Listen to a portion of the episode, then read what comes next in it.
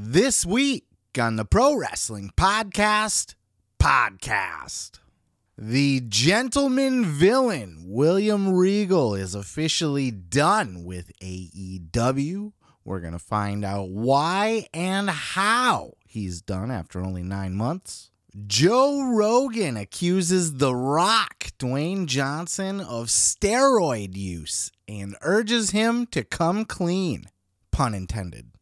Good old JR shoots hard on Johnny Ace, aka Johnny Laurinaitis, aka Johnny Kissass, and Sasha Banks, the boss, aka Mercedes Varnado, is rumored to be appearing at Wrestle Kingdom for New Japan Pro Wrestling.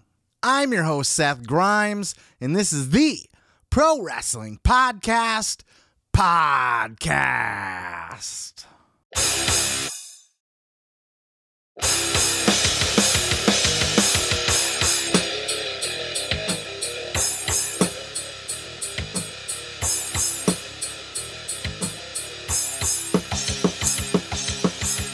What the fuck is up, everybody? Welcome. Come on in to another episode of the Pro Wrestling Podcast. Podcast.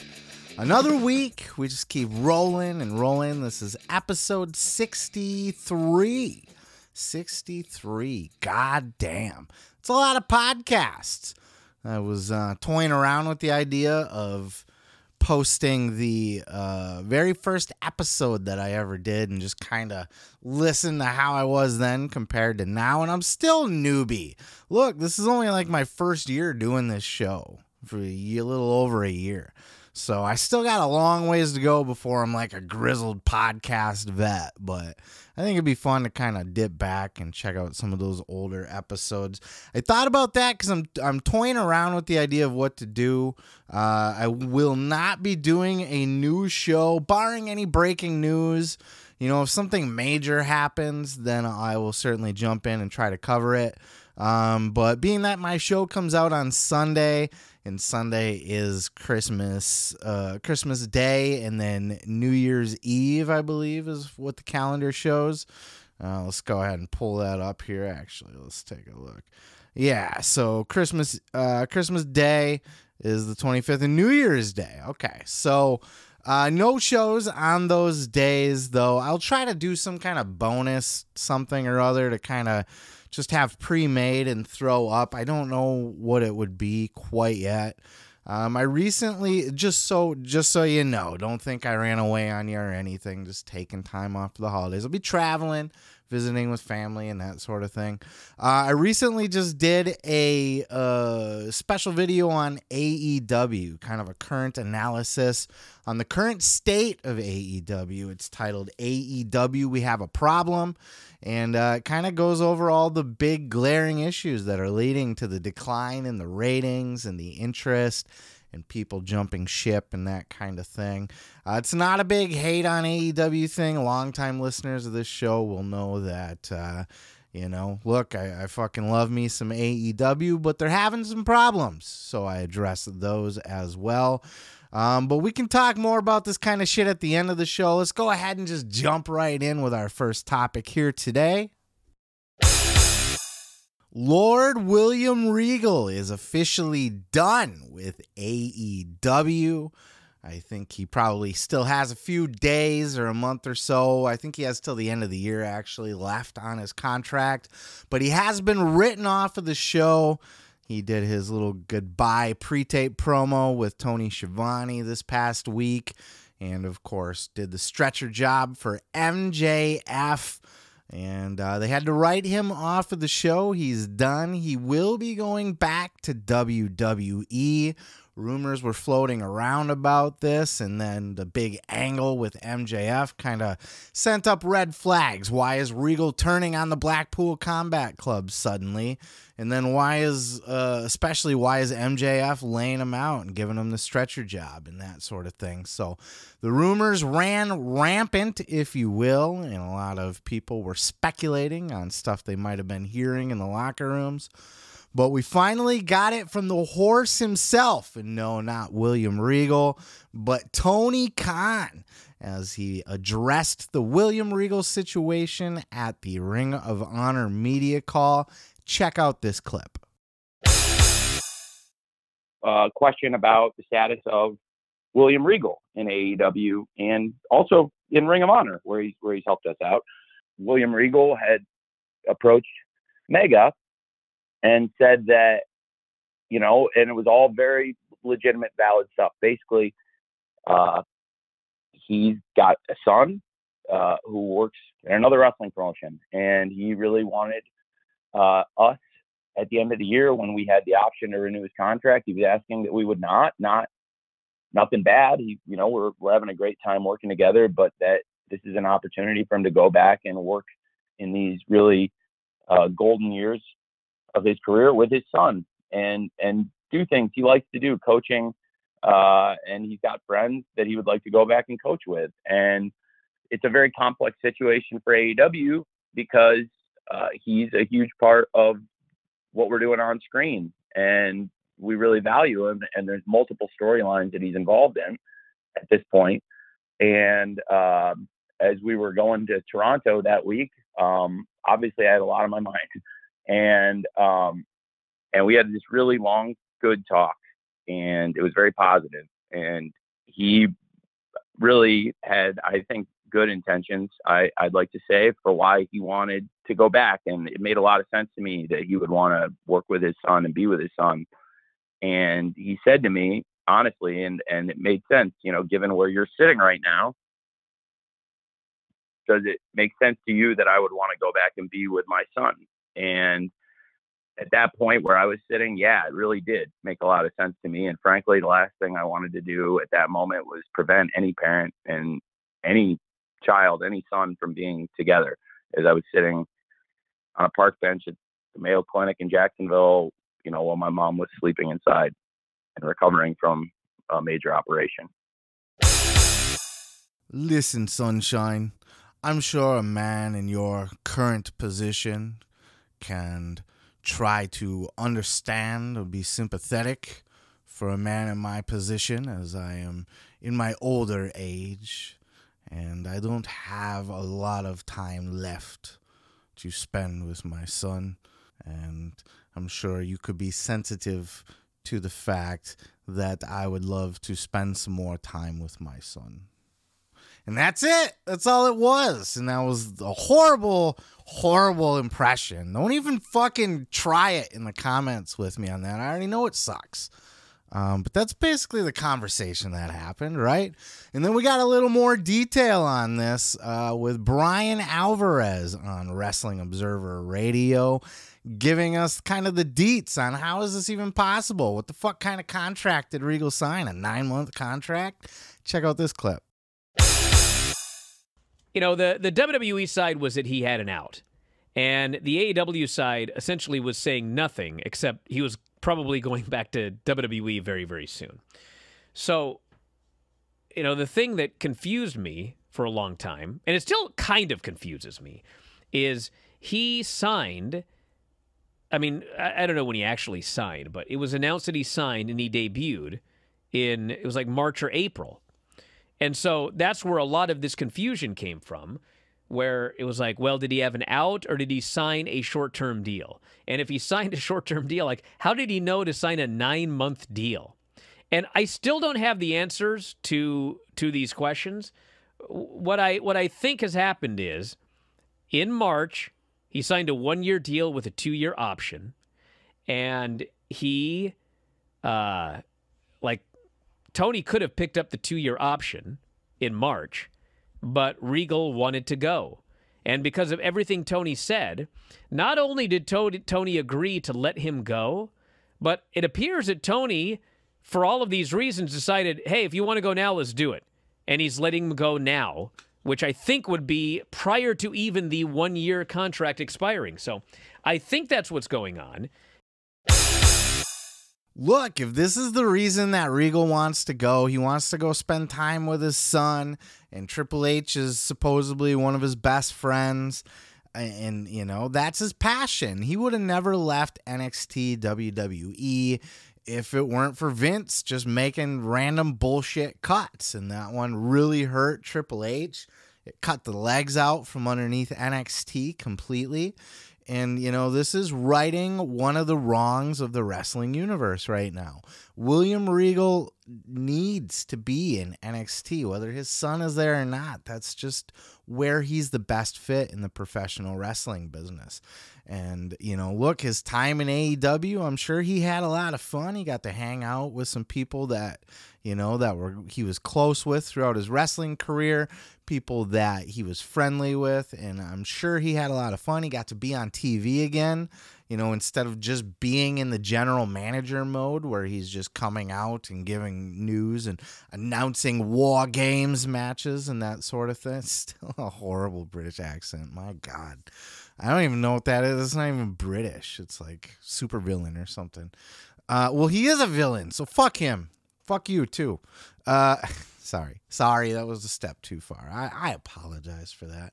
Um, and you know, like people like EC3 is out there saying, "Oh, I have inside knowledge that William Regal completely regretted signing with AEW and."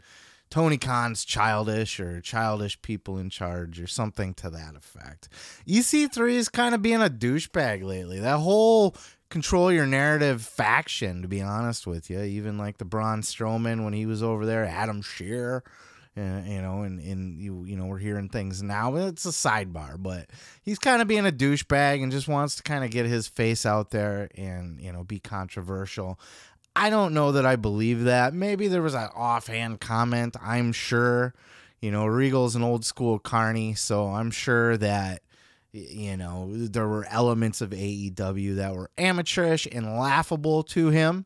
But uh, you know, hopefully he was the good veteran that he was and kind of tried to help in that regard. And, you know, there was also word that, you know, people just don't like to listen in AEW. And all of that can be taken into consideration, but I tend to not believe that because he got to hang out with his friends. He was there with Moxley and Claudio and Danielson and fucking got to work with some of the young guys like Yuta. And I'm sure he worked with like a Daniel Garcia because he was closely working with the uh, Combat Club, the Big Black Cock, the BBC. Um, and there was you know, William Regal, I'm sure, you know, had his hand in a lot of things in AEW while he was there. Hopefully, a lot of guys had the opportunity to sit under his learning tree. And I, I tend to believe he, he had to have had fun. Like, why wouldn't he, Ben? He's hanging out with cool people. He's not responsible for anything. He just gets to show up, have fun, be on TV, do cool angles. He got to put over MJF like a million bucks, have that great promo exchange with William uh, with MJF, right? Like for the short time he was in AEW, he had a pretty solid run. I'd I'd say it's a a very good run for you know the short time he was in and it was like a territory pop in pop out we're bringing in William Regal for a run. And he came in and I thought he did a great job. I'm sure he had a good time and I'm sure he liked being there. But look, his heart's with NXT. His best friend or one of his best friends is Triple H. His son's there now, which, by the way, have you seen his son work? Oh man, it makes my dick hard. It really does. Not that he's a sexy man. I mean, he's handsome and all, but it's it's more like the the wrestling. This man can fucking wrestle you. You know what I mean? I love a good wrestler. He's got that technical prowess that his dad had, and he just needs the help with the psychology and you know the the finer points of wrestling and and and putting it all together. And you know, with William Regal going back to WWE, I'm sure he, uh, believe he has a one year non compete clause as far as on air. So I don't even think he can come out and be the general manager, to be honest with you. So he's going to be strictly behind the scenes, but he is free to go back to WWE, I think, immediately, like right away. Uh, belief is that he will be signing there uh, as of January 1st or whenever, as soon as the new year comes around. Uh, we'll shortly hear that he's been picked back up by WWE, and it's good. This is good for the wrestling world. Maybe not as good for AEW, and it's never a good look when you have people jumping ship back to WWE, um, especially when they ask to get out of their contract. And again, William Regal's a bit of a carny, right? He's from that old, he's legit, like literally from the old school carny uh, background. So if you don't think he was working Tony Khan a little bit, dear sunshine, I'm sure you could understand my position. You know what I mean? Like he's working him a little bit. He just wants to go back and be with his bro. But it's, I mean, he wasn't lying, but I'm sure he, you know, Tony's a bit, bit of a softy and a nice guy, and I'm sure Regal kind of played right into that and was given his release. And not everybody that asks for their release gets it. All is right with the wrestling world, in my opinion. But what is your opinion? Leave it down in the comments below. And on to the next. It was on the Joe Rogan experience that host Joe Rogan was talking about this Liver King fuck, which by the way, I don't why is this news? I see this everywhere. I've never heard of this person in my life, and all of a sudden, a big scandal he's on. So who gives a fuck? Why is this news? But Rogan likes it because he's into the, you know, he's into the meathead stuff and all of that, right?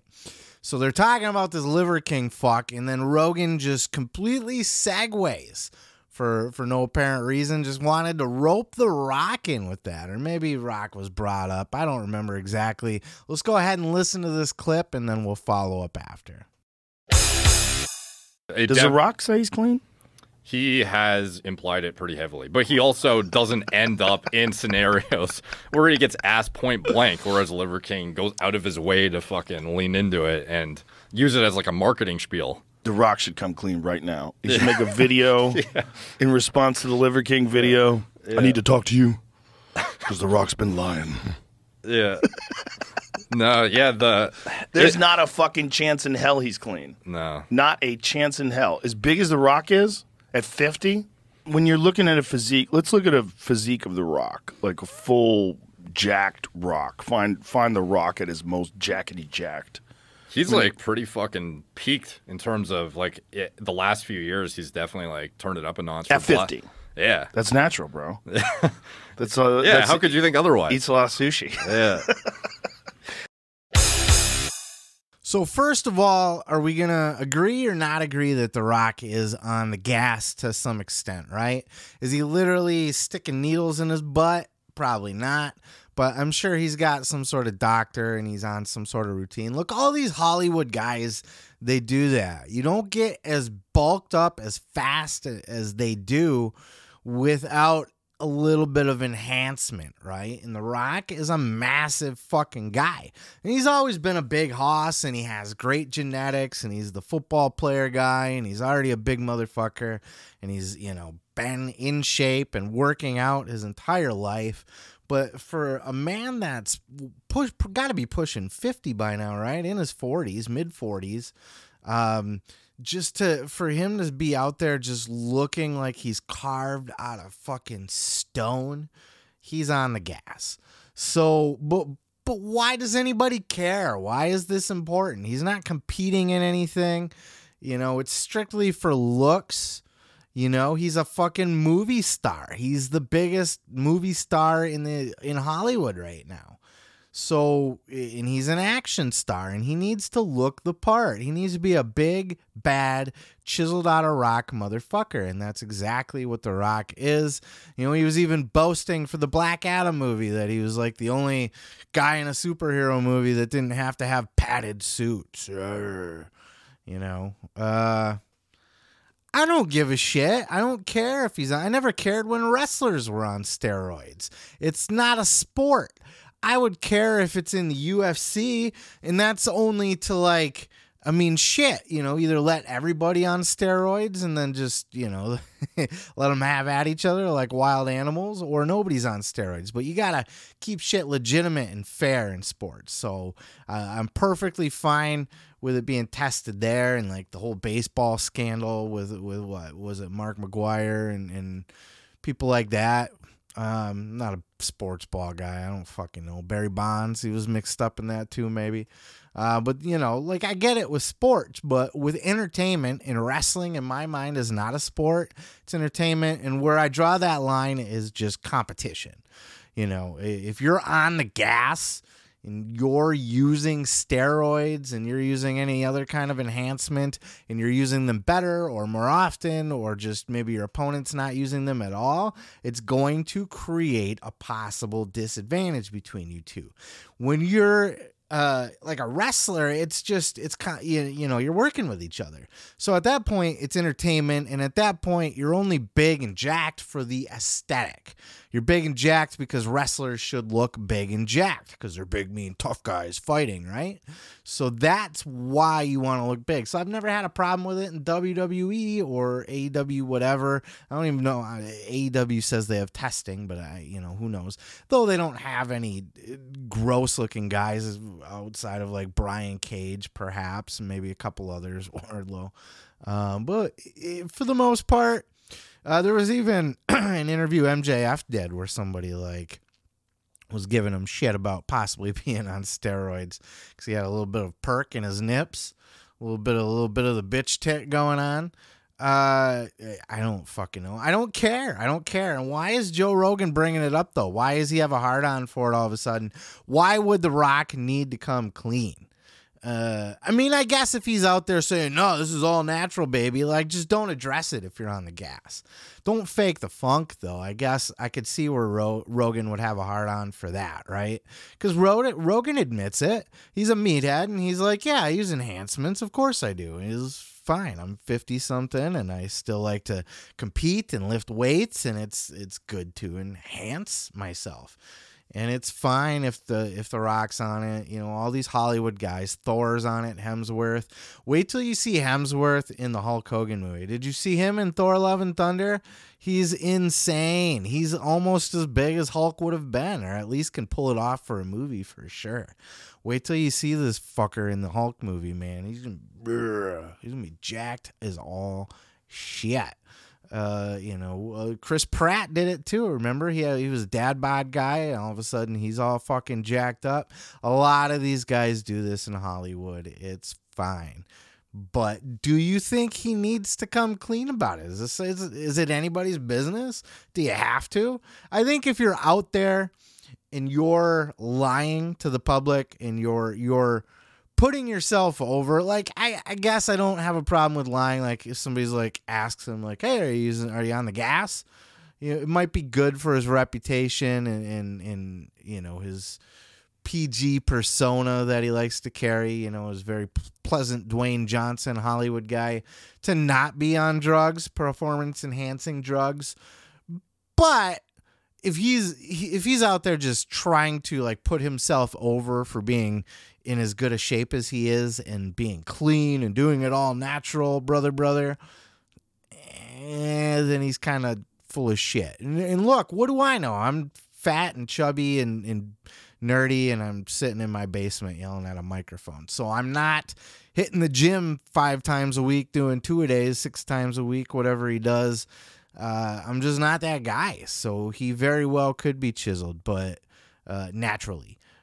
But I tend to trust Joe Rogan's opinion. He's around tons of meatheads and he's been a meathead his whole life.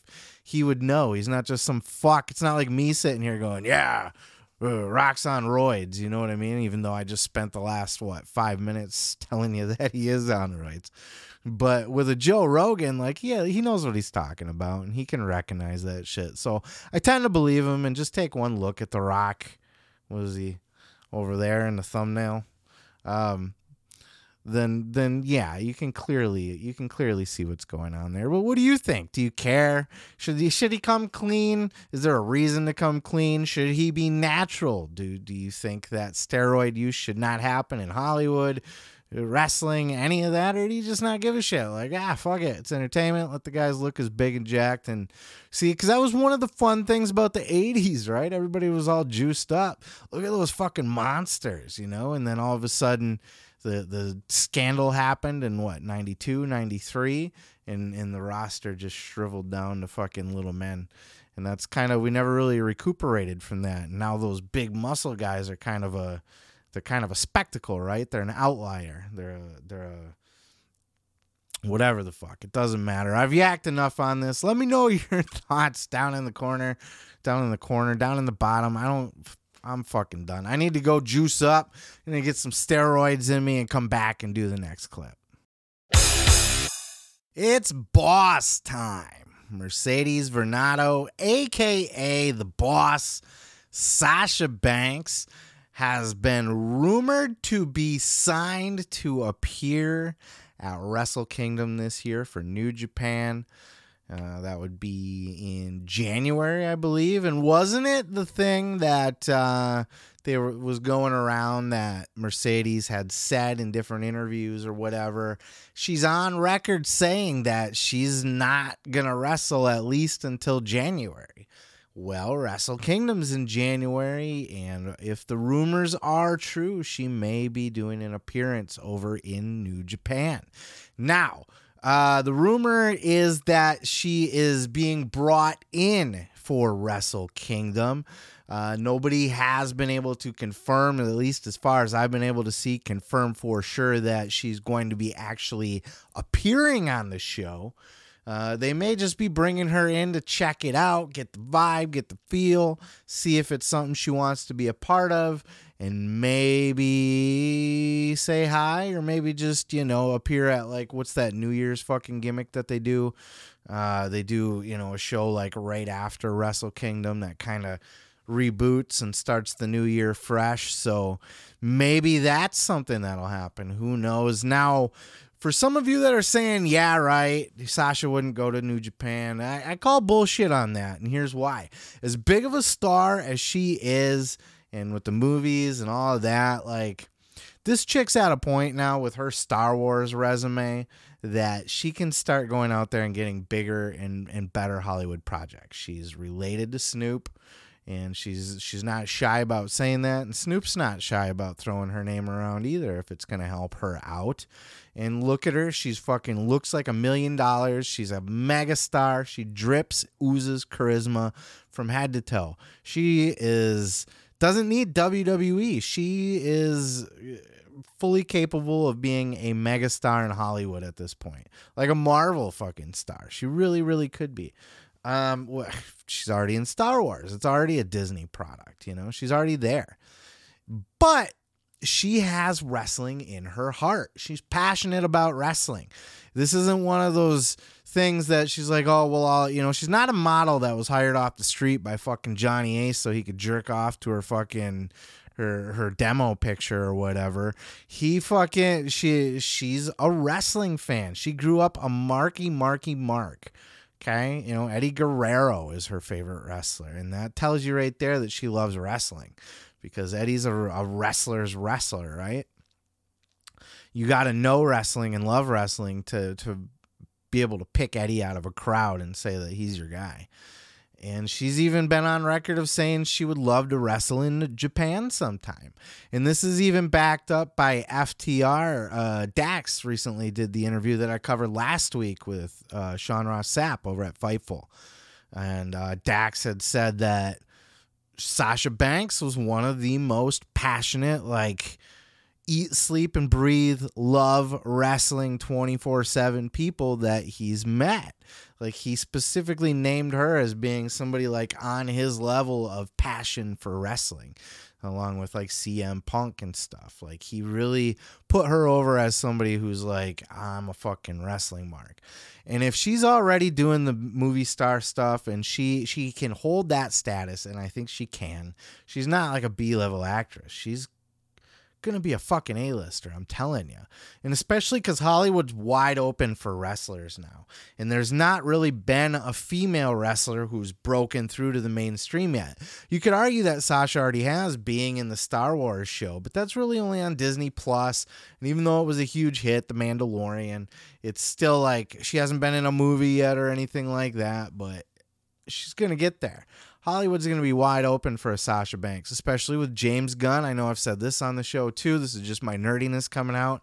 But James Gunn, the director of the Guardians of the Galaxy, he is now the head of DC Comics or DC Studios over at Warner Brothers who is uh, basically he's the head guy over there that's going to be in charge of all these movies and he loves working with wrestlers. He works with drax and he's been outspoken about working with batista in the guardians and loving that and he created the peacemaker show for john cena because he loved working with john cena so much in suicide squad that he wanted to work with him more and created a whole tv show for him. So you know that like they need a fucking Wonder Woman again because Wonder Woman in its current they just announced that Wonder Woman 3 is dead. So uh, looks like they're going to be doing a whole re- reboot over there. And I know this is a giant tangent divergence off the track here. Uh, but it's all to say that Sasha Banks would be a fucking shoe in to go over to DC and be in a big giant fucking superhero movie, you know? And uh, that's just the beginning. Sasha Banks is a megastar. She got her foot in the door at Disney. And if she loves wrestling, she can do the movies and the TV shows and all of that shit and be that star. And she can still keep wrestler in her name, like with me. So, like, I used to be a rapper, you know, that's where I got my start. Um, but I haven't released anything lately. And I kind of always think, like, uh, you know, can I still call myself a rapper if I haven't released anything new in, in any recent amount of time? You know, can she still call herself a wrestler if she's done wrestling? Well, if she does New Japan shots here and there, comes in for an angle, kind of like what Jericho did with Kenny Omega.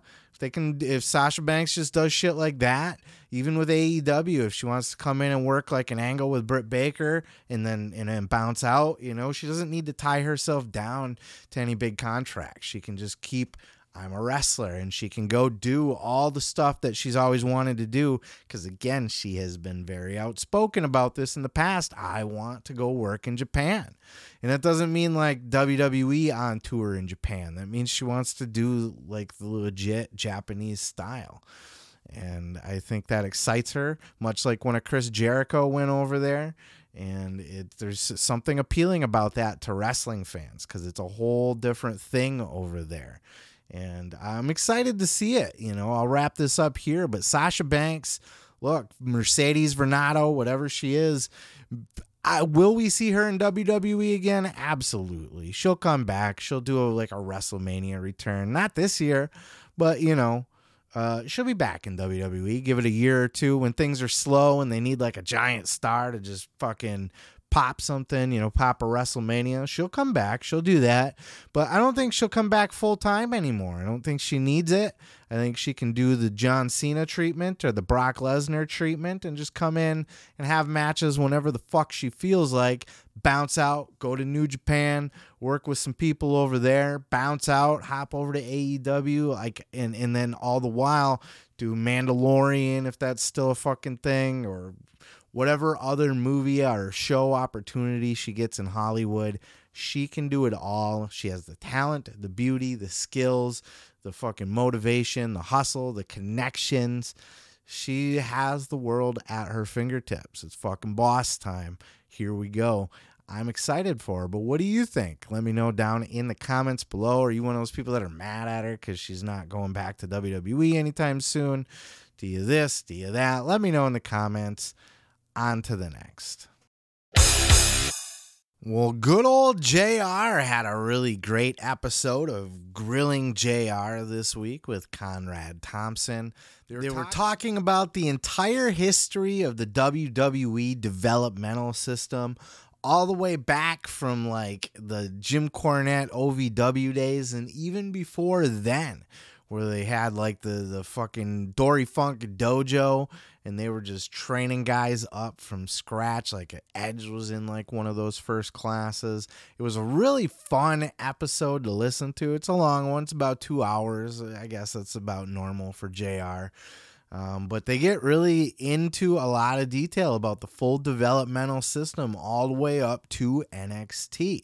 And it's very fascinating to hear how all of that came together. Um, but in this particular clip here, it was at the point where they were talking about how Jim Ross, who hired Johnny Ace, John Laurinaitis, gave him a job when he needed one. uh, ended up replacing Jim Ross as the head of like talent development or whatever they were doing at the time. Jim Ross was the man in charge of the developmental and the developmental territories and all of that, and it was taken over by Johnny Ace. And Jim Ross did not hold back about how he really feels about old Johnny Ace. Check out this clip you know, when when you eventually are replaced as head of talent relations by Johnny Ace, that means that Johnny Ace is now going to step into your spot in helping handle some of these developmental relationships too. Could you see the writing on the wall that maybe Johnny Ace, Jim Cornette weren't going to see eye to eye all the time? Oh yeah, that was easy. Yeah, that was that wasn't hard, you know. And of course, a, a new guy gets a job. Uh, he wants to put his own spin on it, his own feel and uh, and and and I never had any problem trusting Cornette. I had a hard time as time went on trusting Laurinaitis, and uh, that's sad to say, but that's how it worked. And I hired him. I gave him a job when he needed it, and then I got. Uh, he, I don't think he treated me quite right. Again, he was wanting to show Vince he's a better manager than Jr. and uh, all these things. And so now his his ass is without a job, and and he deserves the goddamn misery that he's living, uh, that I perceive that he's living. Uh, and I didn't like how he treated me. So uh, this is not about me. This is about the developmental program. Yeah, John Laurinaitis is a scumbag, a sleazeball, a corporate fucking weasel, a kiss ass, brown noser, douchebag, pervy, all of the nobody has a good thing to say about John Laurinaitis. Look, I don't know the guy personally. I'm not gonna judge him like I know him, but people are fucking uh, people talk about him all the time, and the things that you hear, it's like what the fuck kind of guy is this? You know, his entire purpose in WWE was to kiss Vince McMahon's ass as much as possible, to stay as close to the Vince McMahon inner circle as possible, to keep his own job. And he would bury people underneath him, he would cut throats, kick people out of the way.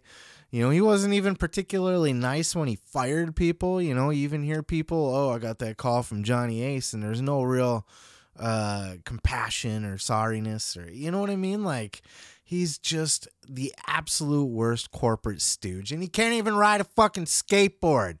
Carries one around like he's fucking Tony Hawk or something but he can't fucking can't fucking ride one to save his life. Can't ride a skateboard either. You ever try to ride a skateboard? It's just scary. Kick push kick push and coast never mind but yeah, like Jim Ross, like, and I love this about JR, red ass JR. He's never afraid to hold back. This dude just fucking, you know, if he he's crotchety ass old man JR, get off my lawn. He'll tell it like it is, and he. he's glad Laurinaitis, is uh, living in misery. I don't think that Laurinaitis is. I'm sure he got he got a golden parachute out of WWE. You know, he got a nice big severance. He's a multi-millionaire, I'm sure. He had stock options, I'm sure. Uh, Vince took very good care of him, and we all know why, right? Because there was some passing around going on in the office place, wasn't there? Wasn't there a little bit of, a little bit of here, here you can play with this now. I'm done with it, kind of stuff. Yeah, and he's married into the Bella twins fucking family, you know, and he signed them out of a fucking like out of a magazine, right? Cuz he thought they were hot, just models. Like the whole he's just a gross sleazebag guy. So I get Jim Ross's frustration. And Jim, look, Jim would still to this day be a brilliant guy to have in in the head as your head of like talent acquisitions, signing people, you know, coach it like uh, not coaching people. Well, he even said on the podcast he can always want it like his dream job would be like an NFL coach or a college coach, you know, for football. But if you can't be that, you know, working with the developmental and, and coaching wrestlers, if you will, um, is the next best thing. And he's great at that. And he should be doing that for AEW to this day. He's brilliant at it. But I love this kind of shit. I like it when JR gets pissy and just more lovely, wonderful insight into the person that is Johnny Ace, right? let me know what you think down in the comments, and we're going to go on to the next. Well, with the rumors and speculation that Ring of Honor might soon be finding a new home, Jim, Jim Cornette gave his two cents on how he would book the return of Ring of Honor or how it should have been booked to begin with, after criticizing the way Tony did it, of course. Check out this clip. Well, remember we say he announced it like 15 minutes after he signed the contract? Because he has no restraint. He has to blurt everything out. With a little thought, he could have done something like, ladies and gentlemen, made an, well, And uh, see, then the problem becomes Tony making an announcement because then the problem becomes Tony speaking on television in a public forum. But some announcement could have been made that the intention was, ladies and gentlemen, AEW, the fastest growing, newest wrestling promotion on television today, has purchased the assets and video library of Ring of Honor, a promotion dating back over 20 years that has seen some of the finest talent come through its doors, including Samoa Joe and CM Punk and this guy and that guy. And to make sure that that lineage goes on, AEW President Tony Khan or whatever the fuck will be announcing over a period of the next several months.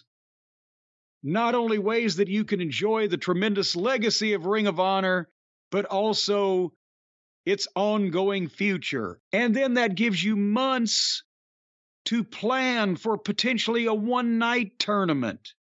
You know, an eight or 12 man one night tournament on pay per view for that particular audience. And then you've established a world champion. Perhaps if you'd have done it in some coherent way, you could have sold the network on having your Friday night program be Ring of Honor. AEW presents Ring of Honor. Yeah, starting fresh and holding a tournament or something to crown a new champion was certainly one way to do it. I wouldn't be opposed to that. That's not a wrong way to do it. And then even Cornette said he just kind of pulled that out of his ass. You know, he'd probably be able to come up with something better if he sat and thought about it. Um, but I don't necessarily have a problem with the way Tony Khan did it, to be honest with you. Some things, yes, and we'll we'll talk through it here. Uh, but you know, to just exist in pay per view only, like they're not missing Ring of Honor pay per views. They're just missing the active week to week TV show. So uh, I, I, like the idea that Tony continued the pay per views. I think that's the way to go. I think had you just not done anything, you you'd almost kill off Ring of Honor completely.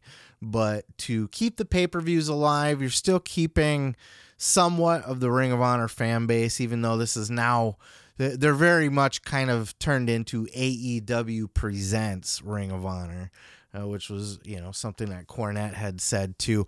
You know what I love though is I love his idea. You know he had said on here, and I've seen other people say it too. Uh, I've talked to people in the comment section about it before. Ring of Honor should be Rampage. Rampage is a dead show. It's a dead brand. It's done. It's it's it's Tony needs to recognize when a when a brand is dead.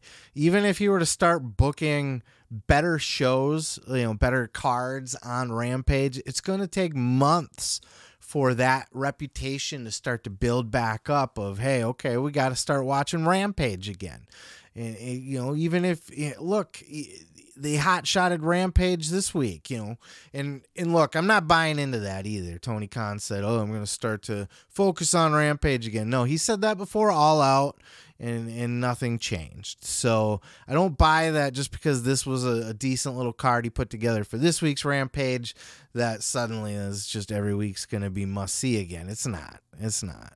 So he he instead of trying to keep that dead brand alive and just watch it die a slow breath, rebrand it to Ring of Honor. Rebrand it to Ring of Honor. Hopefully that's what they're doing. I don't know what the Tony's been working with the network and I think the overall idea here and the purpose behind buying Ring of Honor, other than just it's a no brainer to scoop it up, especially before WWE had the chance to, you know, you want to like it, it, enhances AEW's value greatly because now any even if AEW sells to WWE someday or whoever or whatever, they got it's AEW and the entire history of Ring of Honor, you know. So it was it was a smart choice to scoop it up. Uh, I don't know if it's going to be going to like streaming or HBO Max. I think ideally what Tony's working on would be to get something similar to what Peacock has with WWE Network, put it on HBO Max, like the entire AEW catalog, Ring of Honor catalog. And I think if Tony gets that deal, he'll probably look, look to scoop up some other catalogs as well. Look, we could see Tony ended up ending end up buying the fucking Pro Wrestling Guerrilla catalog uh, or you know, because that's uh, that's kind of the Ring of Honor for a lot of these AEW guys, right? The Reseda crew, the Young Bucks faction, all those West Coast guys on PWG. Um, that's a good move, but I really think Ring of Honor TV should be Friday nights. It should be get rid of Rampage. Um, I don't know that. So now you got a problem with Dynamite because two hours is a short time to pack a lot of people into, but I three hours is a, is let's not do that. let's not do three hours. You're probably gonna need to trim your roster uh, for AEW, or you know, start moving some of those people over to Ring of Honor full time. And kind of do your divide there and do Ring of Honor on Friday nights, man. That's the way to go. That's how you do this. That's how you rebrand Ring of Honor who knows what's going to be happening. Uh, that's the exact direction I would like to go. And look, you're going to get your attention on Friday night again. People will turn in, tune in for that first episode.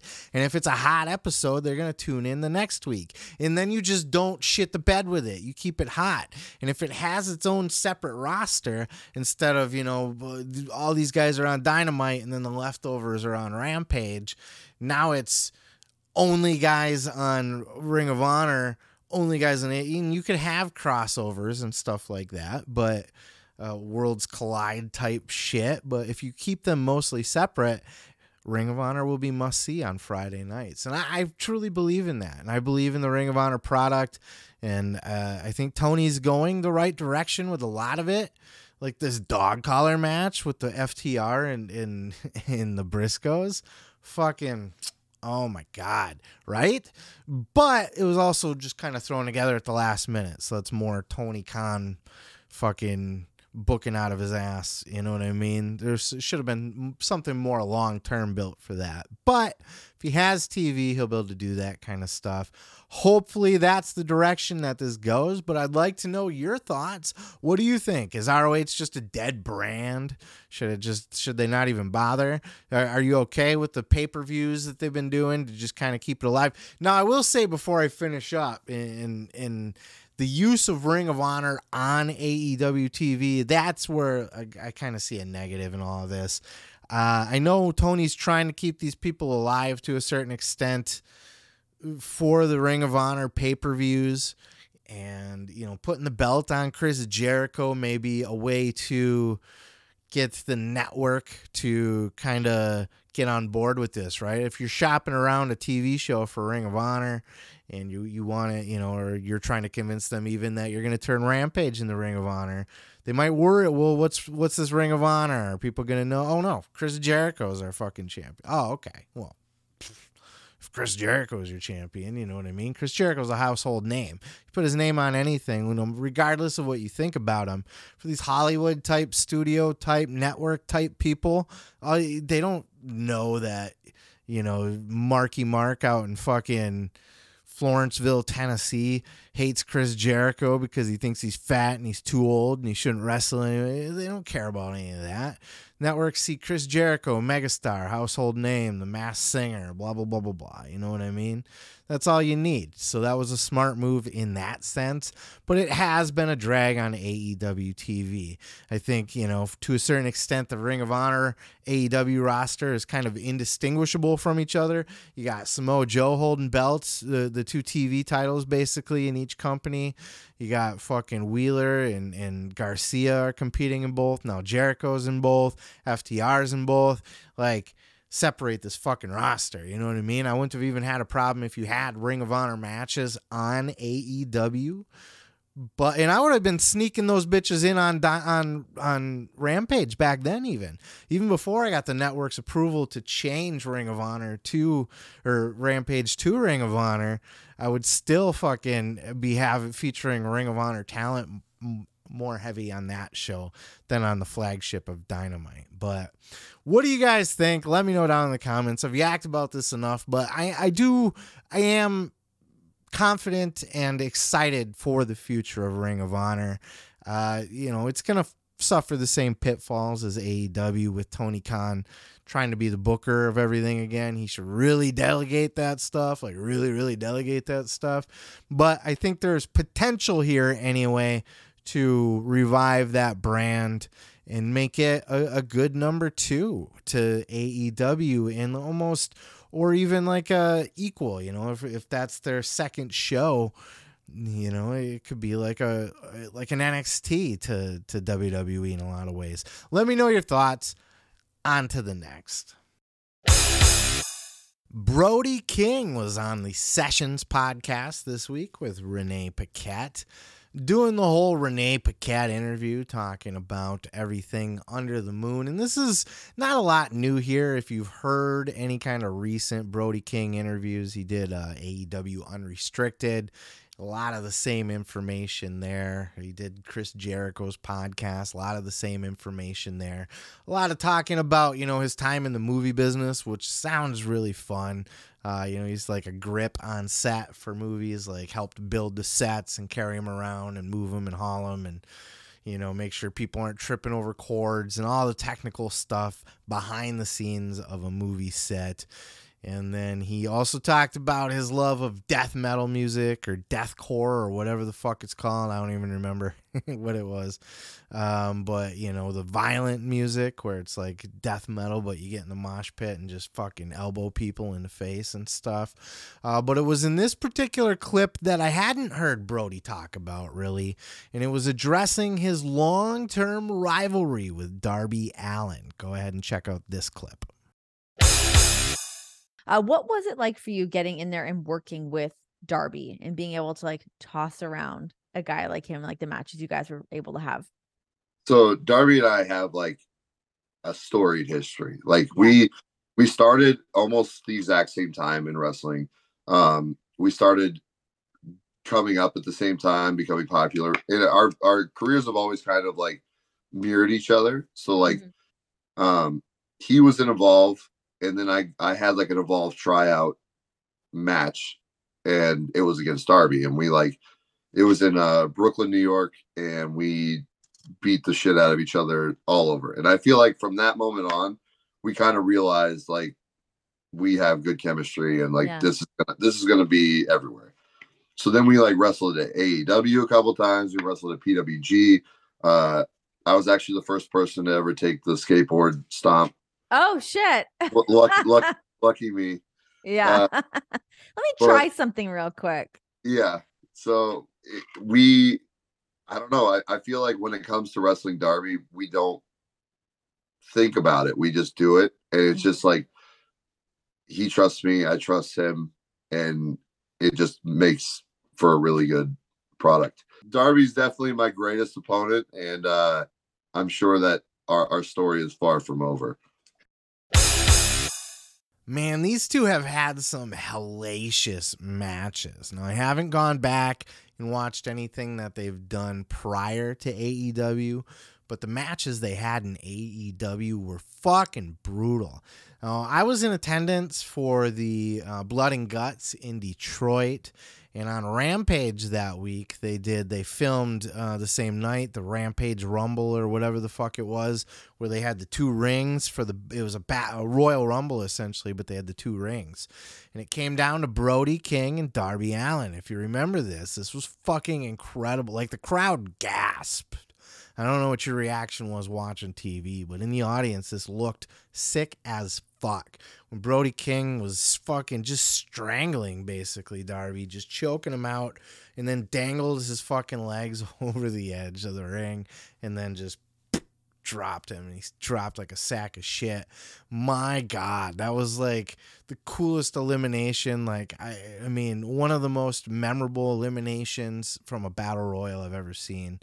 Uh, it was it stuck with me. It was a great scene, and then they went on to do their two matches that they had after that, I believe, and one of them was the coffin match, and you know they had the fucking just brutalist stuff, bloody, bloody battles. Um, but I like this kind of shit. I like that these kind of rivalries where these are career rivalries and these are the sort of things like they'll be able to just keep going back to that because it's just built in. Uh, Brody's a cool guy, man. Like the more I listen to him, I, I just I, I like him a lot. I like the way he looks. I like the way he performs. He, he's violent. He's very violent. He's brutal. He brings some of that deathcore stuff into the into the wrestling ring. Like he's not afraid to to be stiff with people and get stiffed back.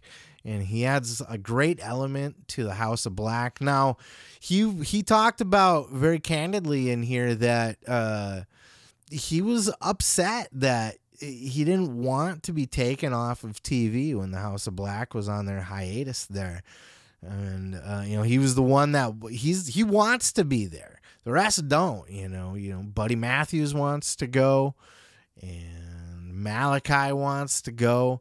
He also talked about Julia Hart on here uh, in this show too. I think Julia, the more I hear about her and hear from her, I think she's a, a much cooler chick than I think people give her credit for, and fits in more with the House of Black than I think people give her credit for too. So, and he's kind he kind of talks about how him and his wife have basically took her in and like they take her to the store to help her buy her wardrobe and shit like that. Just a really fun interview. He seems like a great guy. Lots of cool shit to learn. But man, like I will like as far as like live show appearances, and this is secretly the real reason why I wanted to talk about this part specifically, is just to put over how awesome that one fucking scene was the choke out and then the drop. Fucking just beautiful, beautiful shit. Brody King's a master. I love watching his work. He's a beast, and I think he has close to main event potential. I don't know if he could be the champ, but he could be like a contender to a babyface, like a big brooding monster heel. He's a guy to keep around. I'm excited to see what he brings to the table. And uh, let me know what you think down in the comments below. Well, let me tell you something, brother. Hulk Hogan showed face this week in an interview with Ringside Collectibles as they are coming out with a brand new line of WWE action figures that look phenomenal by the way. And I saw there was a in the in the clip you'll see here uh, I believe there's a little snippet of a Cody Rhodes figure that's going to be coming out too. Excited to see that. But they have a whole lineup of Hulkster collectibles. Now I don't know if you're an action figure mark or not um, but if you are you know Ringside Collectibles has some fantastic shit and they had the Hulk Hogan series, and in this series they had the Mr. America series. They had two versions: the Chase version, which is like a, um, you know, they're more of the collectibles, you know, because there's less of them or whatever. They're more valuable. But uh, it was in this clip that had Hulk Hogan kind of talking to us about what exactly happened with that whole fucking Mr. America thing anyway. Why why did it happen? What what was going on there? Why did Hulk show his face? Was it really Hulk? Do we find out the answer here? Check out this clip. How about Mr. America? Okay, this was kind of like, this is like the peekaboo Mr. America. Yeah.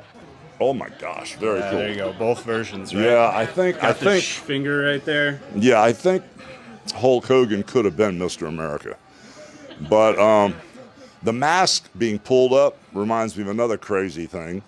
Madison Square Garden six man tag, first night as Mr. America in the garden. And I thought that Mr. America was going to kind of do like the Midnight Rider thing that Dusty Rhodes did in Florida. Be around for two, three years, messing up all the main events, having all the bad guys going crazy, trying to chase him down, figuring out who's spoiling the, the night, you know. Well, when I got there, we had the six man tag, and of course, you know, I thought Mr. America was going to rock on and be a huge angle. And they said, Hey, brother, you're doing the job tonight. And I went, Hmm. I guess this isn't going very far. so, I mean, if you're going to do something like that, you know, they didn't need to test me because I've been around so long. So I just figured they didn't like the gimmick. So at the end of the match, I kind of pulled the mask up, if you guys remember, Yeah, and, yeah. and showed everybody it was me. um, this is like Mr. America Deluxe here. This is like the ultimate Mr. America that beat Vince Arm Wrestling until Sable tore her shirt off. and uh, this is really cool. They're both really cool, so I could have both of them.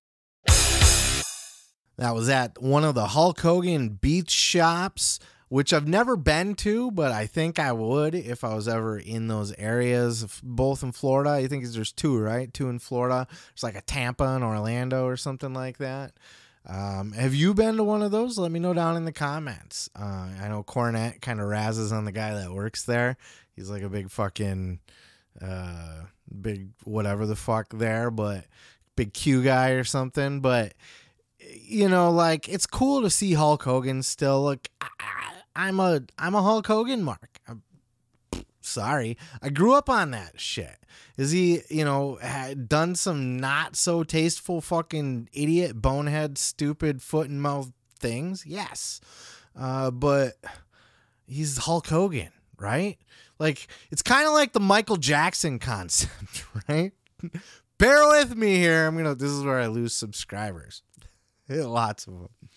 Michael Jackson, the greatest musician of all time, right? Arguably one of, for sure, at least. In my opinion, the greatest pop star of all time ever. And then maybe diddled little kids. Maybe, maybe, maybe. And there was that documentary, and there was a lot of details in there, but I, I remain to believe obliviously because one of the greatest musicians of all like how how much can you hate the guy that made Billie Jean, Thriller, Beat It, Bad, Heal the World, fucking uh Black and White, like Jam, like the list goes on and on, right? Off the wall. My goodness. Billy uh uh, uh fucking Smooth Criminal.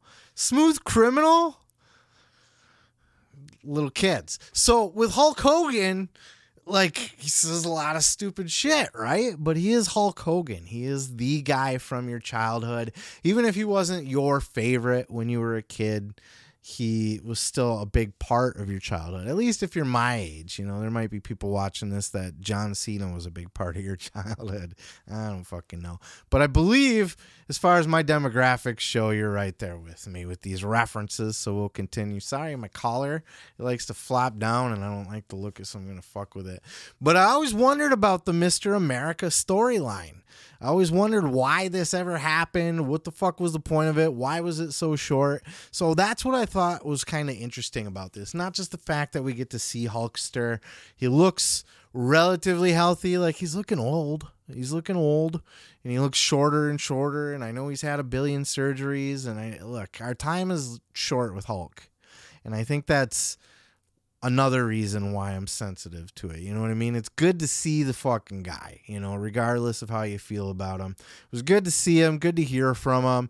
And I, it was fun to hear the story of Mr. America because I don't think I've ever really. I don't know that he's ever really talked about it. I don't know that we've ever really gotten the the inside scoop on what it was supposed to be. Uh, you know, there was the what was the Midnight Rider with Dusty Rhodes? That was his gimmick under a mask, and everybody knew it was Dusty Rhodes. I mean, how could you not know it was Dusty Rhodes, right? But it was it's same thing with Hulk Hogan, but there's still the plausible deniability because he's under a mask. You can't prove it in a court of law. I don't know that you could fully 100%. Probably you could. Probably you could. I'm sure you could.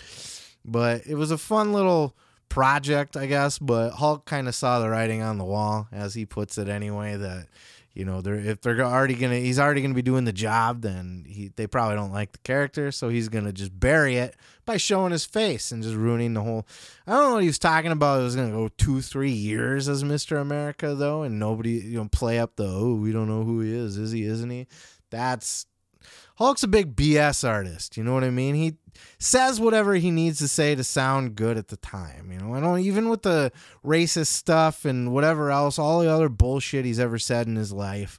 I don't think he means any of it. I think he just he's a fucking I don't think he means anything. I think he just wants to win over whoever he's around and will say the stupidest shit to just be the coolest guy in the room. And I think that's the problem with Hulk Hogan. I, think he's gotta gotta be the coolest guy in the room, and he's gotta gotta you know kayfabe brother brother and just kind of put over all his you know I slammed Andre the Giant over my head and he wasn't wasn't sure he was gonna put me over or not, right? Just telling fables, but it helps build the legend of Hulk Hogan, and I think we all kind of uh, love him for it at this point, right? Like we used to think he was a bullshit artist and like a big fucking lying piece of shit, right? And well, he is. He is a lying piece of shit, but he's a lovable lying piece of shit, right? Like like uh anyway, doesn't matter. But now it's it's cute, right? Hulk and his little fairy tales. It's part of his charm. It's like it's just what he does, you know?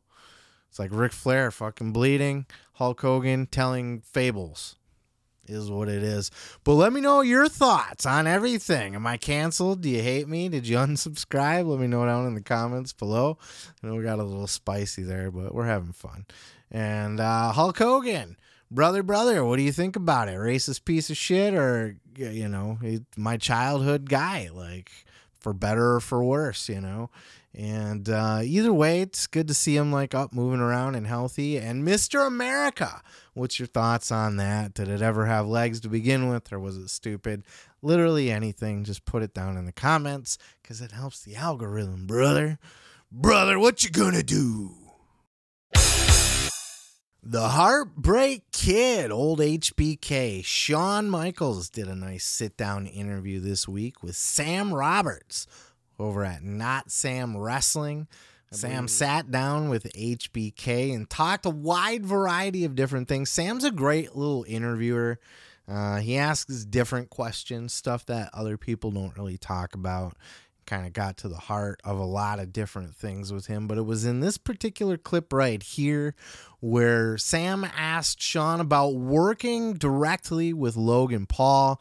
Shawn has been the guy in not physically in the ring with Logan, but he's the guy that's been kind of took Logan Paul on as his project and has been overseeing his training and development, getting him ready for these big matches like the one he had with Roman Reigns, which was fucking phenomenal, was it not?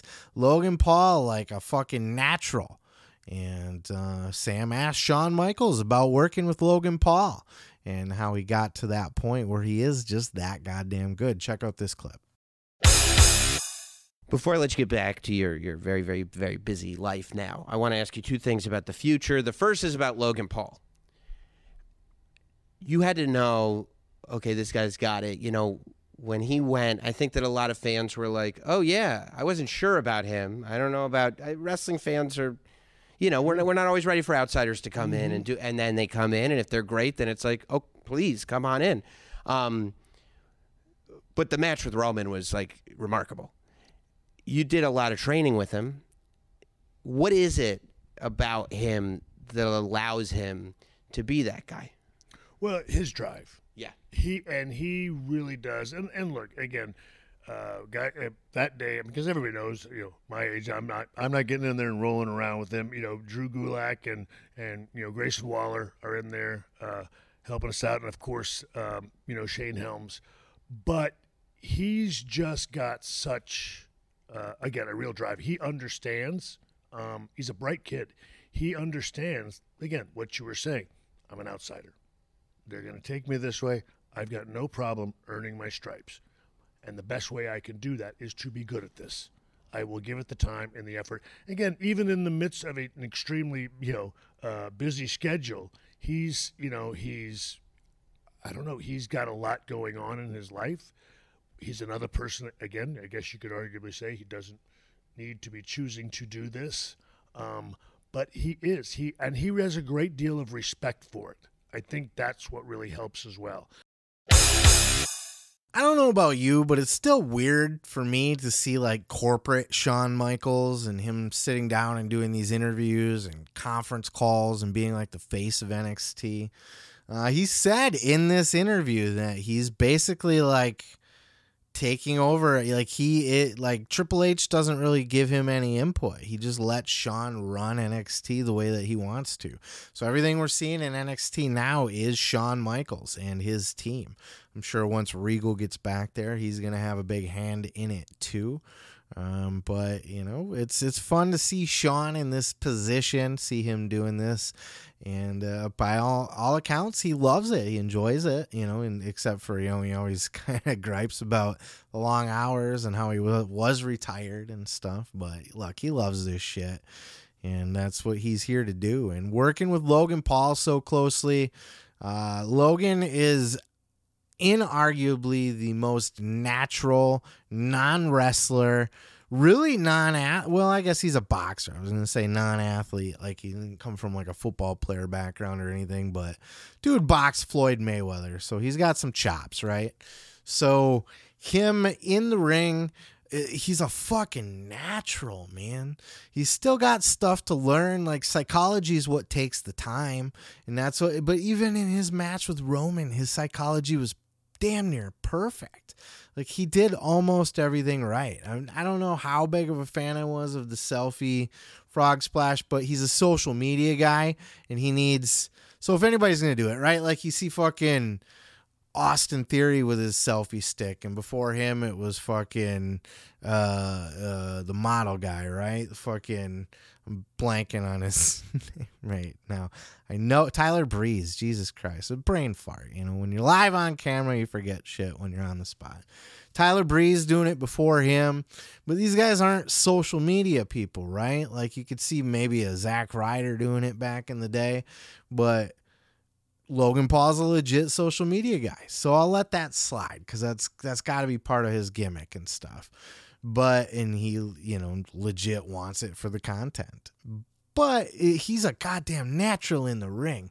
Everything he does like it was so well put together and i don't know i think michaels had said at one point they're kind of teaching in reverse for this situation like they're kind of they have a match planned out. I don't know if it's spot for spot like fucking Ricky Steamboat and Macho Man Randy Savage WrestleMania 3 where there's 97 different steps written down you know, and Macho Man's quizzing.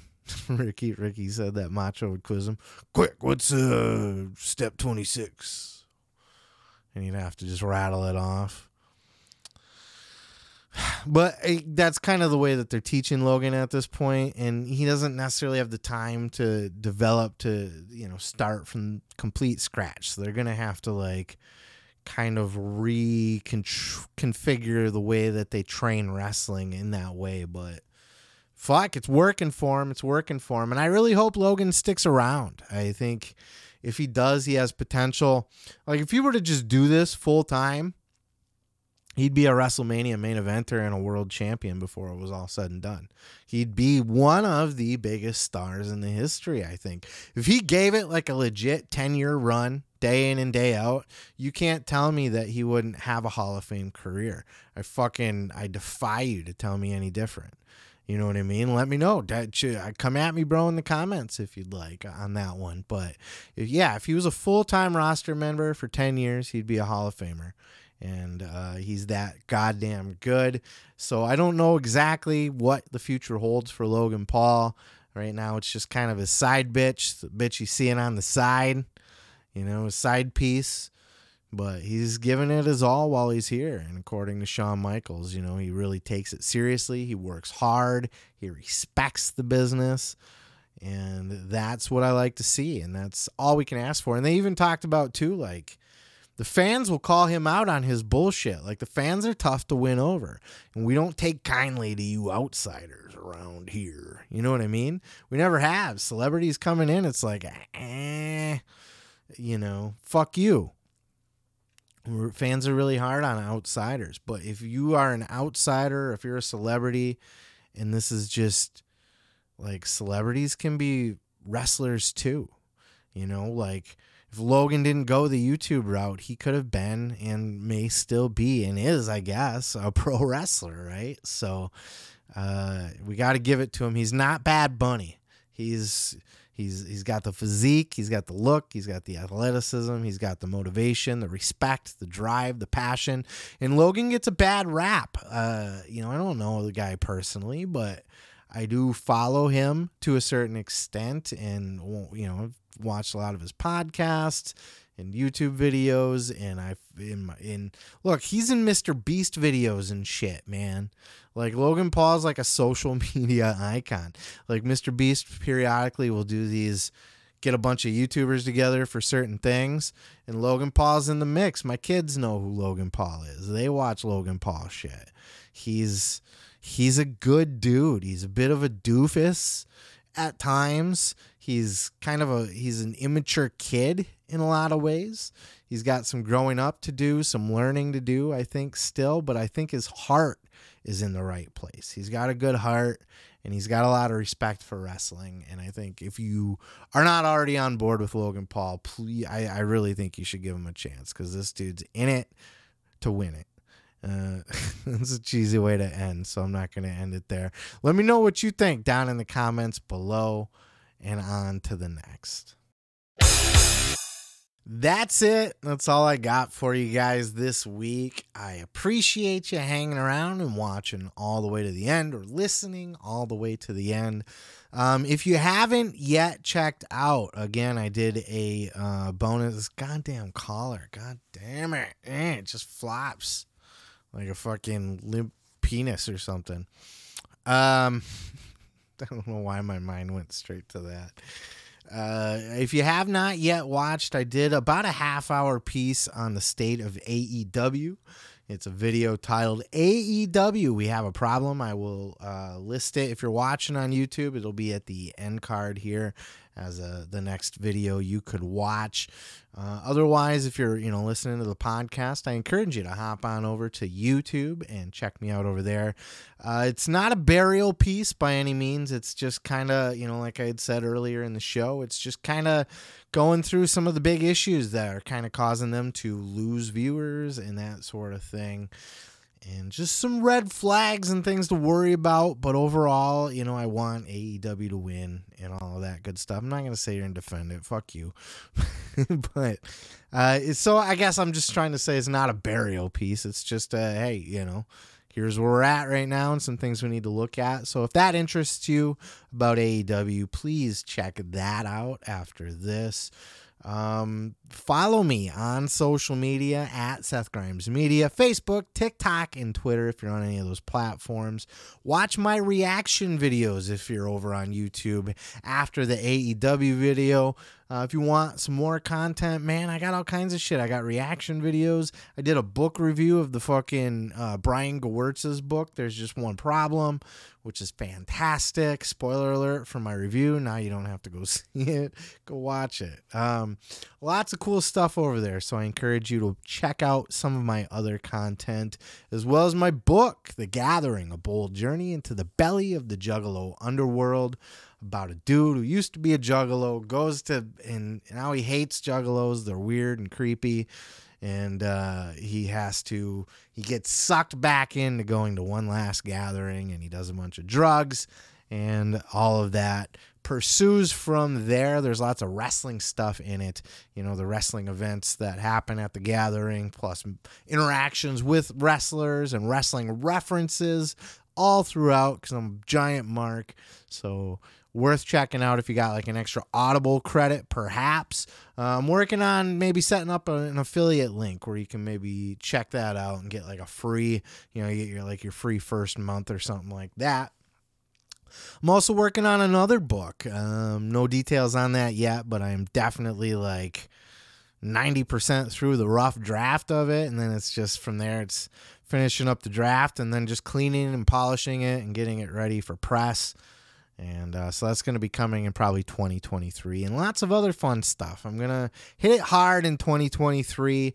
Uh, also, you know, I, I, used to do uh, I've been slacking on the shorts. Uh, I cut used to clip a lot of shorts from the show, and as I took on doing more reaction videos and that kind of thing, like my editing work, and then other side pieces like my AEW video and reviews and that kind of thing, like my editing free time is just out the window. You know what I mean? So shorts were a casualty of that, but I'm going to reinvest in shorts and uh, double up on that content in the new year as well. So, again, programming note before I let you go. Sorry, I know I'm long winded here.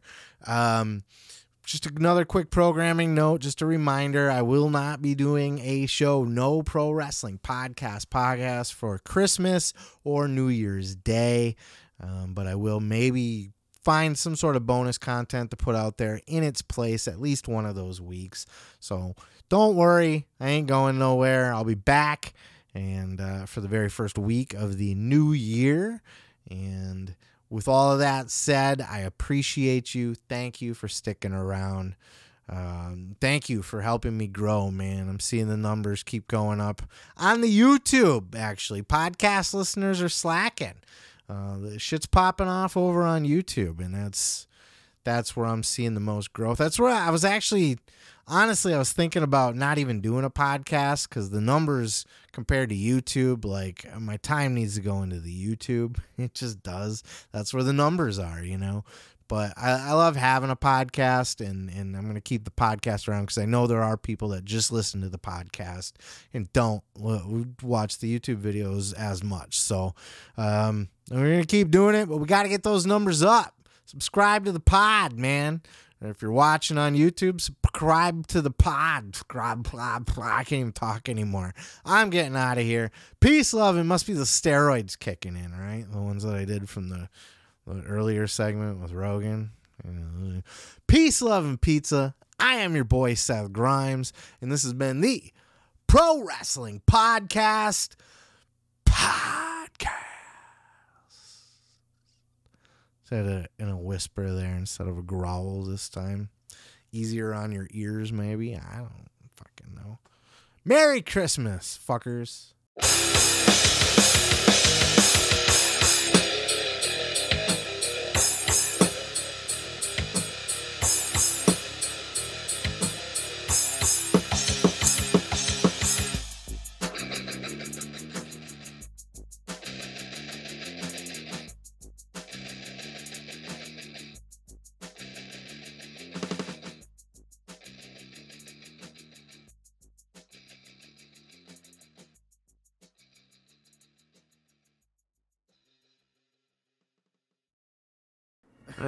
Juggalos.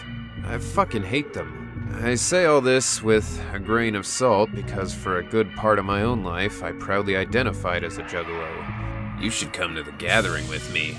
Nah, man, I'm, I'm not in all that whoop whoop shit anymore. I'll pay for your ticket. I got fired today. Get the fuck out! Still got room for me? Spike, slow the fuck down! Uh, cops! Fuck your sleep. Fuck your sleep. Fuck your sleep. The savages started closing in with their tiki torches and war paint. Shit. Run! You guys got a dead body here already? Even the aliens were throwing shade. It was pure panic and intense horror. There was a guy I saw got chopped in half. I had nothing left to go back to. You alive? yep. The Gathering. A bold journey into the belly of the Juggalo underworld.